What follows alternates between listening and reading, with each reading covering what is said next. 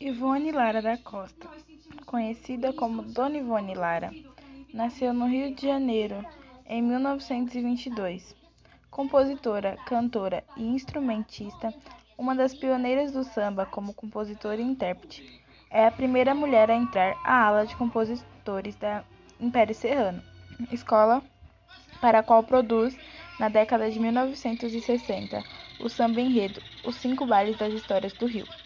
Nascida no bairro carioca de Botafogo, vive sua infância em um ambiente doméstico, o que favorece seu contato para a música. Sua mãe cantora e seu pai violinista, e mais tarde as rodas de choro organizadas na casa de seu tio. Em 1945, Ivone decide fazer um curso para se tornar assistente social. Logo que se forma, é contratada pelo Instituto de Psiquiatria do Engenho de Dentro, no qual permanece por 30 anos até se aposentar. Especializa-se em terapia ocupacional e trabalha no Serviço Nacional de Doenças Mentais. Sempre priorizando o seu trabalho de enfermeira, programa, programa suas férias para fevereiro para poder participar dos desfiles de carnaval. Neste período, frequenta a escola de samba Prazer da Serrinha, para a qual compõe até em 1947. Com fim do Prazer da Serrinha, passa a frequentar a Império Serrano, escola para a qual compõe algum, alguns sambas, mas sem perspectiva de, de se profissionalizar na música. É dessa época o samba Não Me Perguntes, com Mestre Fuleiro, considerado até hoje o hino da escola.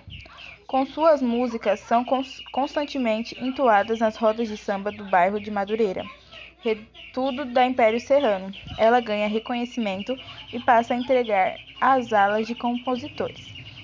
Espaço até então restrito aos homens.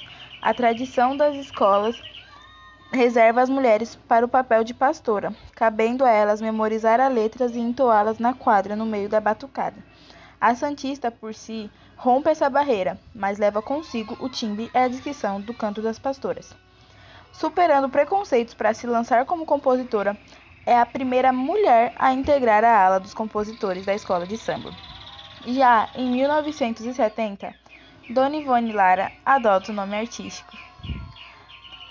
Falecida no dia 16 de abril de 2018, no Rio de Janeiro, lugar onde nasceu, cresceu e viveu sua vida inteira.